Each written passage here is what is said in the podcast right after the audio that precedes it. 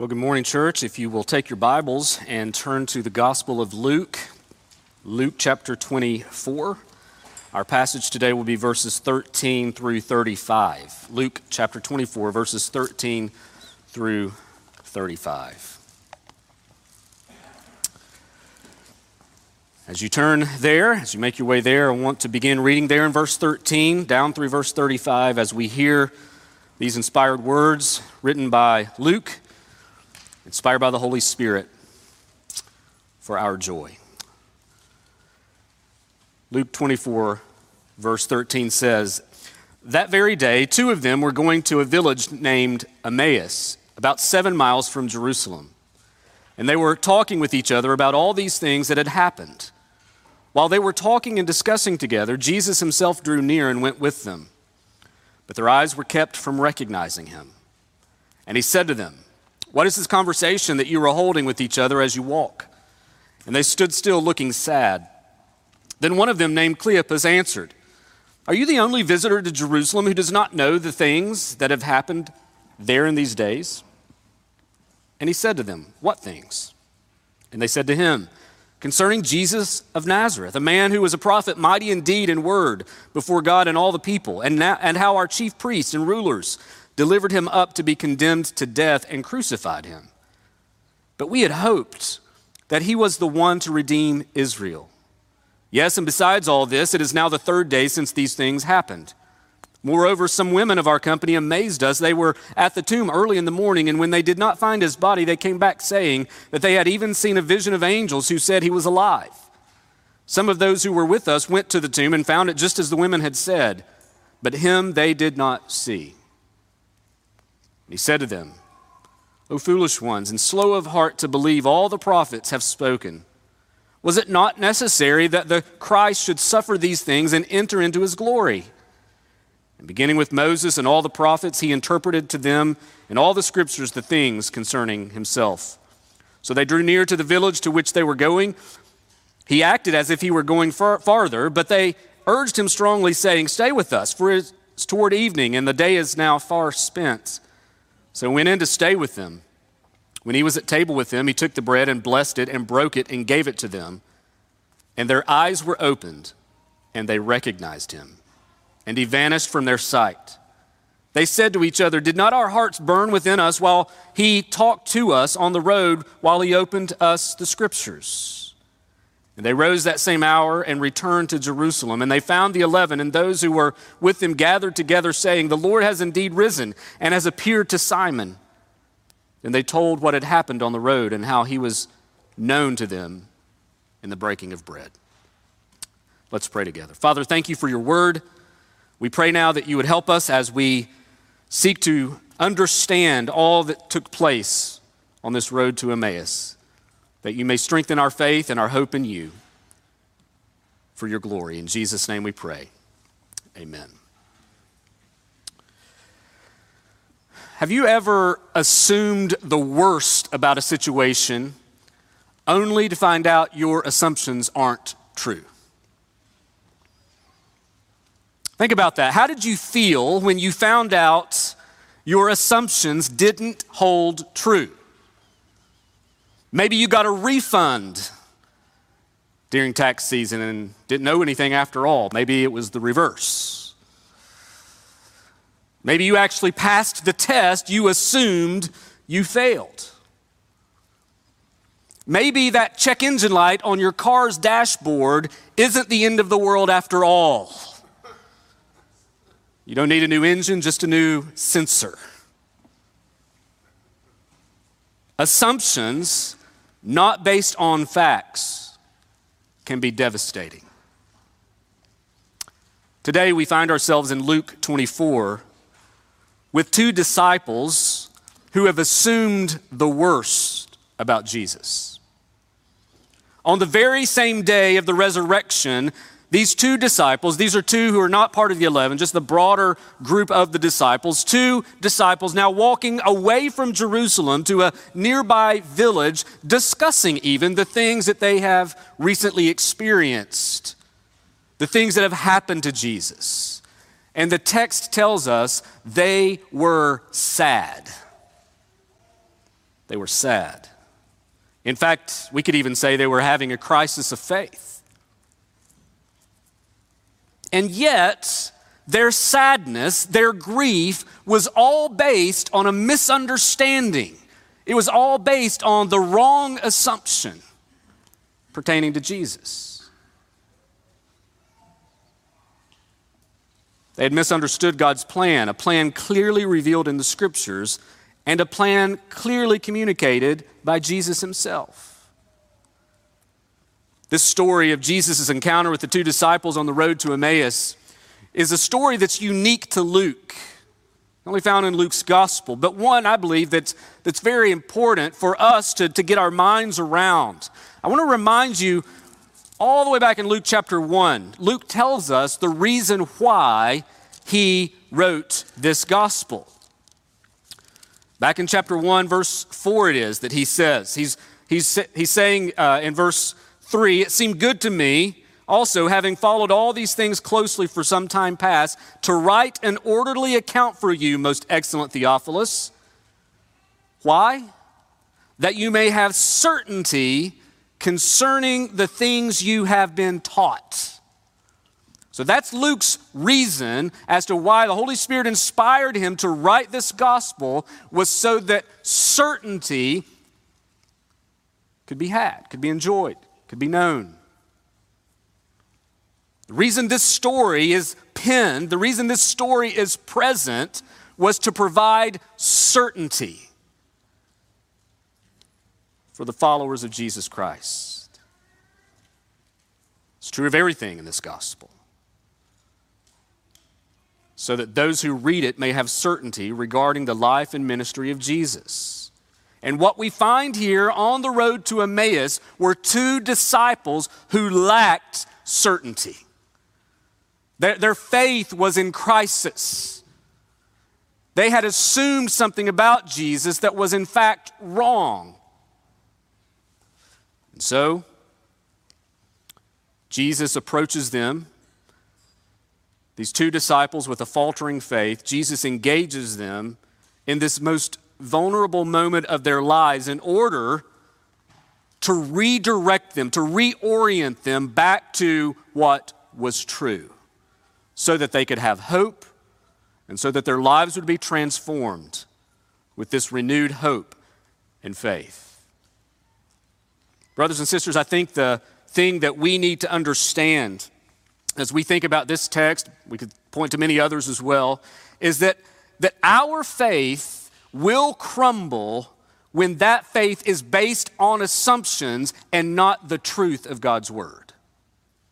Your faith will, will waver, it will falter, it will fail when you are believing something that you are simply assuming. But the resurrection of Jesus, in believing it, in seeing it, in, in understanding the truthfulness of it, serves really then as the fuel of our confidence so that our faith could be firm. Despite what we may experience in the world, the resurrection is the guarantee of our hope. And when we believe in the living Christ, we need to understand that despite the darkness that we may experience in the world, that we can have a faith that doesn't falter, a faith that doesn't waver, but a faith that remains steadfast because Jesus lives. So as we look into the lives of these two disciples, we see really these two who are on a journey of faith, whose journey of faith resulted in struggle and then renewal. And how really the truth of the resurrection made all the difference in the world. So I want us to walk through this text. I want us to look at the two, the two realities of, of, of faith here the, the struggle of faith, and then, second, in a bit, we'll look at the renewal of faith. But let's look first of all at the struggle of faith, and we find that in verses 13 through 24 specifically. Luke sets this context up for us pretty well. In fact, he tells us it's that very day. And if you connect back to the resurrection account just prior to this account, we know that that very day is in reference to the same day of the resurrection. So, as these disciples are making their way to this village named Emmaus, it's the same day that Jesus has been raised from the dead. It's the same day that he's appeared. It's the same day that the tomb has been found empty. And these two, again, not two of the 11, two of the broader group of the disciples, have now left Jerusalem and are on their way to this nearby village. And as they make their way there, they're discussing all that had happened with Jesus his arrest, his crucifixion, being buried in the tomb. And as they're discussing these things, we know that they're joined by what they thought was a stranger. Obviously, we have kind of a perspective on this scene that we're allowed to see early on that this was Jesus himself. They are kept from recognizing him. Verse 16, this, their eyes were kept from recognizing him is a, is a the way that that's written, it's really a reference to the fact that that's happened to them. They didn't keep themselves from seeing, they were kept. Kind of a divine work, it seems, that they are kept temporarily from recognizing Jesus. So Jesus walks up to them in verse 17 and is basically like, hey, what are y'all talking about? And their response tells us all we need to know about their perspective, or we could say their assumption regarding Jesus and the recent events. Look at verse 17. He said to them, What is this conversation that you were holding with each other as you walk? And they stood still, looking sad. Cleopas answers, we know the name of one of them, verse 18. Whether this was a husband and wife or two friends just walking, we don't know, but one of them, named Cleopas, answered, Are you the only visitor to Jerusalem who doesn't know, who does not know the things that have happened there in these days? And so Jesus, playing around with them a bit, says, What are you talking about? What things? And then they responded concerning Jesus of Nazareth. This man who, mighty indeed, of great prophet, we had hoped, the one to come redeem Israel but was crucified. He was killed, he was murdered. It's interesting, Cleopas here reveals to the stranger all that's happened. And as he reveals this, he, the, the, the, the posture of these two disciples is the fact that, that Jesus' death was it. Jesus died. We had hoped he was the Messiah, we had hoped he was the one to come redeem Israel, but he died. And so they're sad. What we find here, friends, is that their actions, the fact that they, one, are leaving Jerusalem, and their words reveal to us absolutely no expectation of a resurrection. And thus they show, they demonstrate how they misunderstood Jesus and God's plan. They, they underestimated what God had already promised he would do. They had underestimated that. They misunderstood that. They, in essence, didn't believe it. And now we're on their way out of Jerusalem, sad and grieved because Jesus had died. No sense of expectation that Jesus would be raised from the dead as the Bible and as Jesus himself had promised. I want you to notice several things that they underestimate. The first thing is that they underestimated God's Messiah. Look at verses 19 through 21. Again, Jesus is interacting them. Uh, they're, they're, prohibited. They're kept from recognizing who he is. And they're saying, Are you the only one that doesn't understand what's happened? He says, What things? They, they go on to describe, expressing that they had hoped Jesus was the Messiah. What we see here is that they demonstrate still yet a, a full orbed understanding of who the Messiah was and what his mission was. They're still longing for a Messiah, a Savior who would come and deliver them from Roman oppression. And when the chief priests were told, and these religious leaders crucified, that hope was no more. Now, we should be fair to them and affirm them in the fact that they did believe Jesus was the Messiah. They, they say as much. We had hoped he was. the one to redeem Israel. We know he was a prophet indeed, mighty indeed, and word before God and all the people. Their, their anticipation and this messianic expectation, it seems that they, they were rooting that in Jesus, at least for a time until he died. So their faith was misguided. They had underestimated the work of the Messiah. I think when we reflect upon a passage like this and we think about their, their, their underestimating who Jesus was, that that's not a problem only for New Testament Jews. If you think that that's only a problem for New Testament Jews, then, then you would be greatly mistaken. There are many people today who believe in Jesus, but they either don't embrace the fullness of who Jesus is or they confuse him with something else entirely. Some see Jesus as a means to a better life, he's a means to a, an end. Some think he was simply a great example to follow. Others think his teaching was certainly quite moving. Others affirm him as a prophet, but God in the flesh, the Redeemer, not so much. Brothers and sisters, this reminds us that you may believe many right things about Jesus and still be misguided in your understanding of his fullness. You can believe a lot of right things about Jesus, but if you miss the main thing about him, what good does that do you? We can affirm that he was a prophet. We can affirm that he was a great teacher. We can affirm all these things that people in the world who aren't Christians often affirm, and we can agree with them. But if we fail to understand his messianic fulfillment and the fact that he was the Messiah, God in the flesh, then we will fail to miss the main thing that he came to accomplish, which leads me to the second point I want to reference about their struggle of faith. They struggled because they underestimated God's Messiah, but they also struggled because they underestimated God's redemption, which is tied to the work of the Messiah. In verse 21, the disciples say of Jesus, We had hoped he was the one to redeem Israel.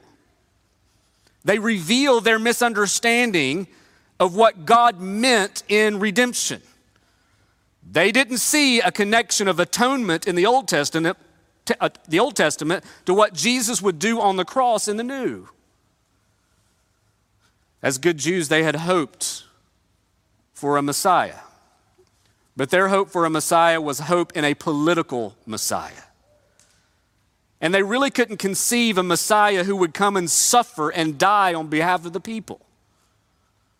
They saw, again, their, their problem was that they saw that their greatest need was deliverance from Rome, not deliverance from sin and judgment. Therefore, when Jesus died on the cross, that was the end of their hope. Their great political revolutionary leader was no more. And thus their faith began to evaporate. Brothers and sisters, I would remind us again that we too can miss the point of God's redemption if we're not careful.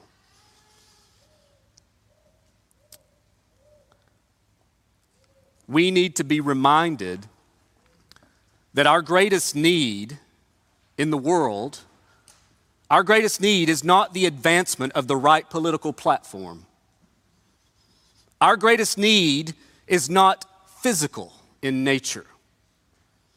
Our greatest need is not psychological. Our greatest need is spiritual. The fact that we are dead in our trespasses and sins, that we have rebelled against a holy God and are deserving of judgment because of that wicked rebellion against Him. And therefore, our greatest need in this world is to be reconciled to God, who is holy. And if we misunderstand that that is our greatest need, we will also misunderstand the greatest work that was accomplished through Jesus' life and death and resurrection to bring us in a right standing with God. We are sinners who have disobeyed God's law and stand guilty before Him. Therefore, our greatest need is to have our sins forgiven and be reconciled, which is the very work Jesus comes to accomplish when He lives a life of perfect obedience to the law, obeying where we didn't, and then yet was crucified on a cross as a substitute for sinners, taking upon himself the judgment, shedding his blood to cover our sin, just as all the Old Testament prophecies and all the Old Testament sacrifices pointed to, fulfilled in Jesus Christ. And they had underestimated that. They weren't looking for that, they were looking elsewhere. Brothers and sisters, we need to hold firmly to that truth. If we see Jesus as all these other things and miss the fact that he was the Lamb of God who came to be slain for sinners, then we too will miss the entire point of Jesus. You know, as we wait into this Christmas season, that's a huge temptation that we miss the point. But as we wait into this Christmas season, we are reminded that God sent forth his son not to be a political revolutionary or even a model teacher.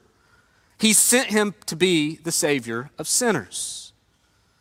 Matthew chapter 1 and verse 21 the angel said to Joseph, Do not fear to take Mary as your wife, for that which is conceived in her is from the Holy Spirit. She will bear a son, and you shall call his name Jesus, for he will save his people from their sins. That is the work that Jesus comes to accomplish in redemption. And that is the hope that this world desperately needs to hear. That is what we want to raise 9,000 or more dollars for so that we can help get people to places where that's never been heard. Or if Jesus has been named it's a lie of what's being taught about him.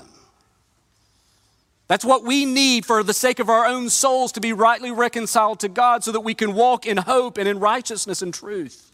See, these disciples had underestimated God's work of redemption, therefore, they missed the entire point. That's why they were sad. They didn't understand that what Jesus just did was to reconcile them to God and to forgive them of their sins once and for all. Don't underestimate God's redemption. But number three, they had underestimated God's power. Luke tells us that the same, this was the same day of the resurrection, the same day the tomb was found empty, still Sunday. And these two disciples even acknowledged the tomb had been found empty. This is amazing. They even acknowledged, yep, uh, some friends of ours, some, some women went to the tomb, and sure enough, there was a report of angels telling them that, the, that he's alive, and sure enough, the tomb's empty. That we've even got others that have confirmed it. Imagine that. And they just keep walking away from Jerusalem.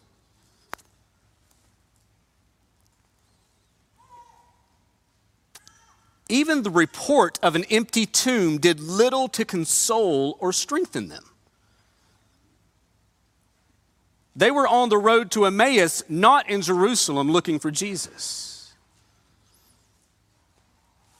Of course, the irony of this passage is that they're telling Jesus the tomb was empty.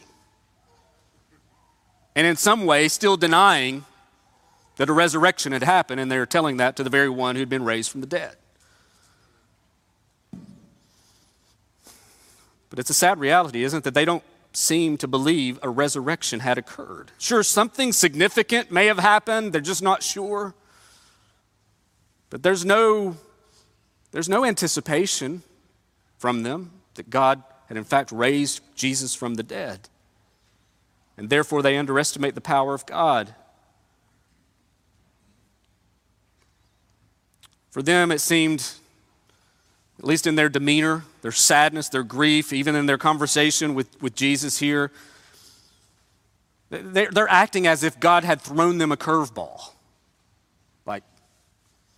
We had hoped he was the one to redeem Israel, and this is what we get. Like, he died.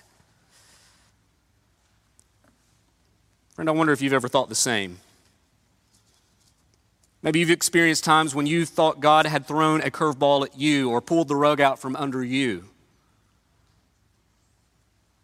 Has there ever been a moment when you look at your experience and wonder, how could God have let this happen? Surely his plan would not have included this. If you've ever thought that, friend, which all of us have, you'd been in good company with these two disciples that day.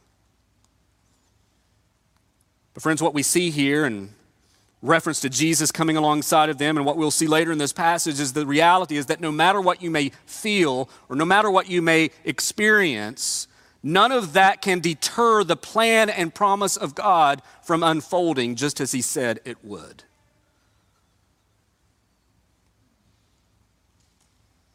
If your faith is in the resurrected Christ, though trials may come, though difficulties may arise, those things don't have the final word. These disciples were grieving and feeling hopeless. And the ironic thing is, Jesus is present right there in their midst, and they didn't even realize it. I think the same thing could be true in our own lives. In the midst of darkness, sometimes we don't realize just how close Jesus really is. Obviously, later on, things will change for these disciples. They do move from this faltering, struggling, wavering faith to a renewed one, which leads me to point number two the renewal of faith. After these two disciples share all that they had seen and heard, Jesus then speaks. And what we find in his response, and really the rest of this account, is critical, I would say, critical to having a thriving, stable, confident faith. These disciples didn't have much hope left in them. And by the time Jesus is finished with them, that had turned, that was a 180. That had changed. Their faith went from being shattered to a faith that was now renewed. So, what was it that reoriented their faith? What was it that became a strong foundation to strengthen their confidence in God? Well, let's look at three things briefly here in this text.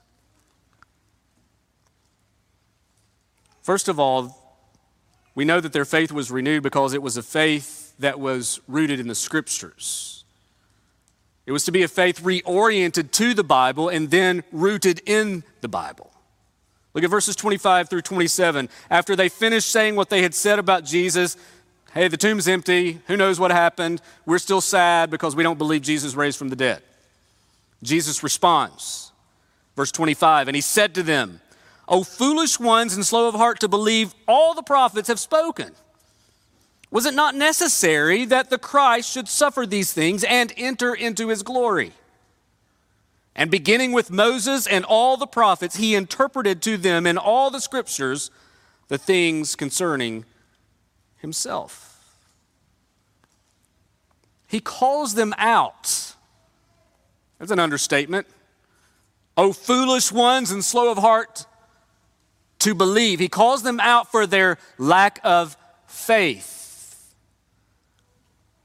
Specifically, for their refusal to believe the Old Testament scriptures. That was their problem. They didn't believe the Bible. These were disciples. It could be true of some of you in this room that you really don't believe the scriptures as they've been written. You wrestle with things and you just don't believe what God said is true. They don't believe the Bible, and He calls them out for that. They failed to believe all that, the, that Moses, the first five books of the Old Testament, this is a way to, to refer to the first five books of the Old Testament, the Torah, the law, written by Moses, and the prophets had spoken. He's, he's referring kind of as a, a shorthand for the entirety of the Old Testament, saying, you, you failed to believe everything in the Bible. We don't have the New Testament yet. But as the Bible had been revealed up until this point, you hadn't believed it. The Old Testament makes clear the mission of the Messiah would be one that would require him to undertake suffering for sin and then glory. That's why Jesus says, Was it not necessary that the Christ should suffer these things? That the Messiah, the Christ, should suffer these things and enter his glory? Isn't that what the Bible said he would have to do? What do you think all of these sacrifices were for? Pointing to the one who would come and be the ultimate sacrifice. What do you think Isaiah meant when he was talking about Isaiah 53, about the suffering servant who would come and lay down his life? It was necessary because that's what God had revealed in the scriptures. And then he takes them through what's likely the most epic small group Bible study ever.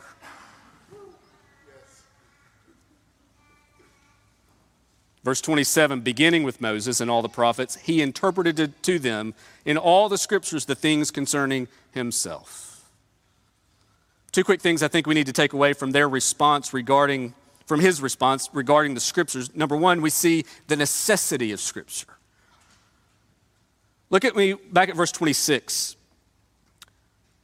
Jesus rebukes them in verse 25, and then verse 26, he says, Was it not necessary that the Christ should suffer these things and enter into his glory? Now, at that point, Jesus could have unveiled their eyes and said, Hey, it's me.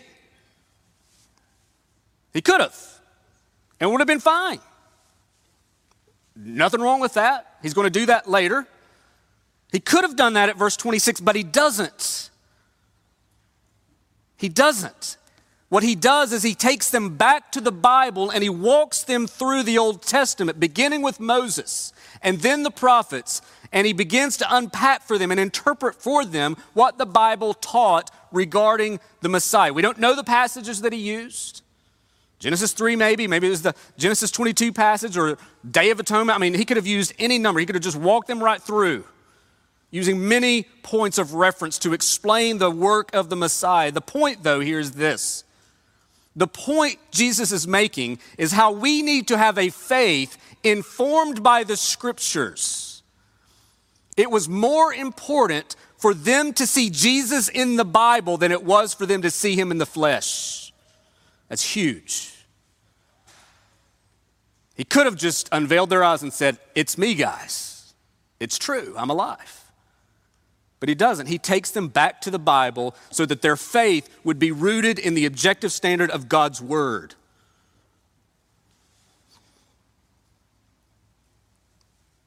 Just a reminder that the Bible is the place for us to get our knowledge and understanding of who Jesus is and what he came to accomplish.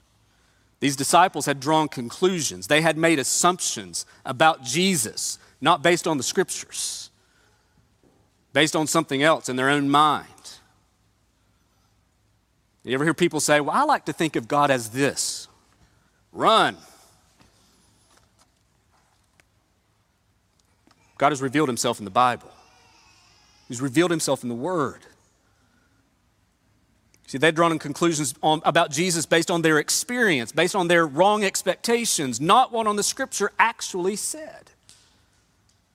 Let that be a warning for us, friends. Do not interpret the Bible through your experiences. Let your experiences be interpreted by the Bible. Don't look at the world and draw conclusions as to what God is doing. Look at the Word and draw those conclusions. The necessity of Scripture. Jesus points that out. The Bible is necessary. It is necessary and it's sufficient. But then, number two, the, the Christ centered nature of Scripture. Look at what he says. He interpreted to them, beginning with Moses and all the prophets, he interpreted to them in all the scriptures the things what? Concerning himself.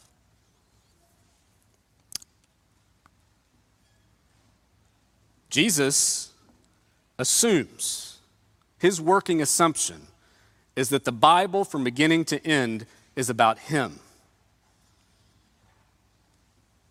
The message of the Bible is a message of redemption, and that redemption is secured for us through the promise and the fulfillment of a coming Redeemer. So, as we read and interpret the scriptures, we must understand, first and foremost, that this is a book about Jesus, not a book about you. This is a book about Jesus. That means we can't properly read our Bibles until we see how it connects the life, ministry, death, and resurrection of Jesus. I like what Matt Smethurst said in reference to this Christ centered nature of the Bible. He says, contrary to popular belief, the Bible is not simply a collection of ethical principles, moral platitudes, or abstract life lessons. Imagine a single, unfolding, thrilling drama, a story of epic proportions that is more fascinating than your favorite fairy tale because it is true. That's God's Word. And then he says if we ever hope to properly handle the stories of the Bible, we must first grasp the story of the Bible. And that story, the one that traverses its way from Genesis to Revelation, though recorded for you, is not finally about you. The focus is far higher and the hero far better. The Bible is about Jesus. And he reminds them of that. Therefore, their faith would be renewed and strengthened because it would now be a faith rooted and reoriented in the Bible, not in their assumptions. Second reason their faith was strengthened is that it's a faith strengthened by the presence of Christ, by Christ Himself. As Jesus and these disciples draw near to Emmaus, they, the evening's drawing near and they begin to make preparations for their accommodations. And Jesus kind of messes with them a little bit more, I think. And he acts like he's going to go further. He acts like he's just going right through. And they're like, hold on, it's late. Why don't you just stay with us? And so he does. Verse 29 records that. So he went in to stay with them. And then verse 30, when he was at table with them, he took the bread and blessed and broke it and gave it to them.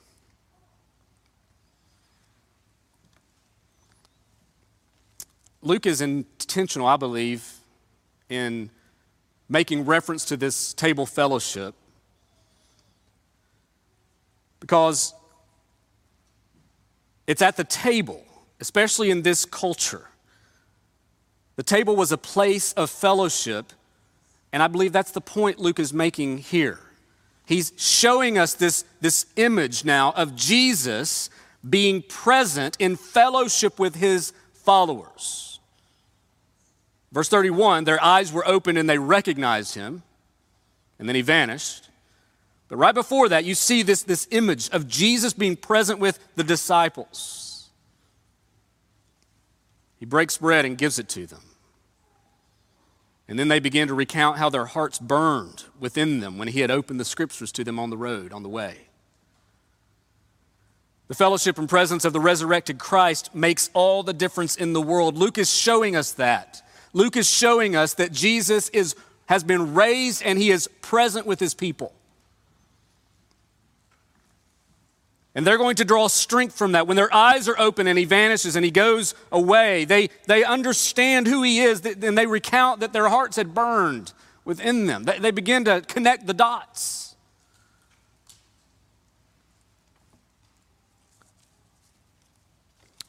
We don't know exactly what it means that he opened their eyes. This, again, was being done to them. They didn't open their own eyes, their, their eyes were opened. Was it the moment that as Jesus was breaking bread and passing that bread that they saw his hands and the nail scars in his hands? That they began to understand this, in fact, is our Savior. This is Jesus.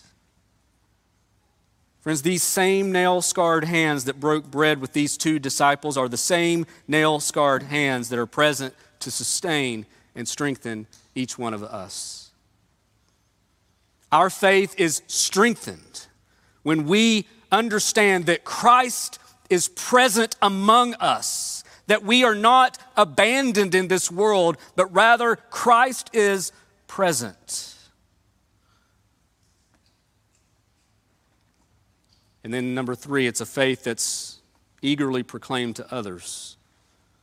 Once these two realized the stranger among them was in fact Jesus, their whole world changes. We're told that they rose at that hour and head back to Jerusalem. Verse 33 where they find the 11 and those gathered there with them and they report, hey, Jesus is alive. We just, we just saw, and they recount exactly what had happened. We just saw him. This will be the starting point of a newfound hope and sense of calling for them. And it's a reminder to us that those who encounter the resurrected Christ have much to rejoice in and have much to proclaim to others. Their faith was renewed. This text is powerful. Luke shows us through this example, through this, this interaction of these two disciples with Jesus, Luke shows us just how foundational and transformative the resurrection of Jesus is to our faith. Without the resurrection, we, may, we, we remain in our sins and our faith is futile, it's useless. One of the realities of living in this fallen world is that we will often feel the impact and weight of darkness. We will often assume certain things and come to wrong judgments. But the resurrection reminds us that God's word is always true and that God's word can be trusted, that God's power cannot be defeated. So, friends, do not let your faith be misguided. Don't underestimate. Don't underestimate the work of the Messiah, the power and presence of God in this world. Look to His Word, rely upon the presence of Jesus, and walk forward in unshaken faith because Jesus is alive. Luke wrote that so that you could have confidence that that is indeed true. So, friend, let that be the source of your faith. Let that be the encouragement to your faith, no matter where you are in this world, no matter your circumstances, no matter your fears, no matter your, your experiences, let the reality of the resurrection be a strong and solid foundation for your hope. And may your faith remain unshaken until Christ comes again. Let's pray. Father, we thank you for inspiring Luke by your Spirit to record this account for us of Jesus' interaction with these two disciples. Father, it shows us just how off the mark we can be when our faith is not rightly rooted in truth.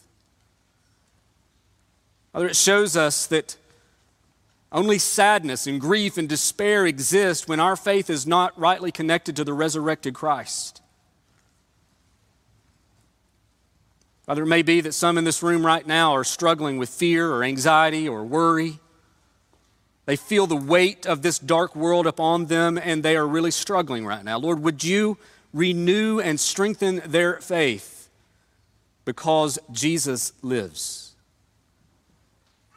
Would you help their faith and their hope to be rooted not in better circumstances or something different, but Lord, in the fact that you have promised a Savior and He came.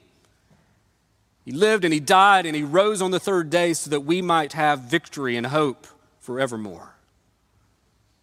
So that our sins could be forgiven and so that we could be rightly reconciled with you. Lord, would you remind us of these things this morning so that our faltering and wavering faith could be strengthened so that we can look to you and have hope. Lord, we thank you for all that's been accomplished for us, for our redemption, for our reconciliation, and that that and that alone would be the source of our hope and our joy and our peace. Lord, we thank you. In Jesus' name we pray. Amen.